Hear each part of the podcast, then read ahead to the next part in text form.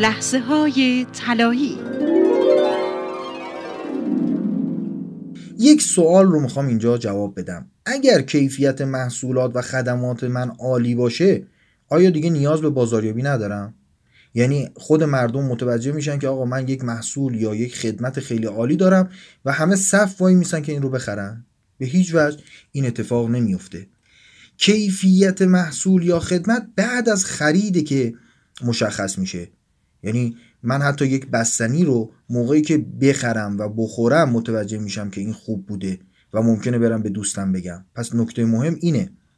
کیفیت محصول ابزار حفظ مشتریه نه جذب مشتری.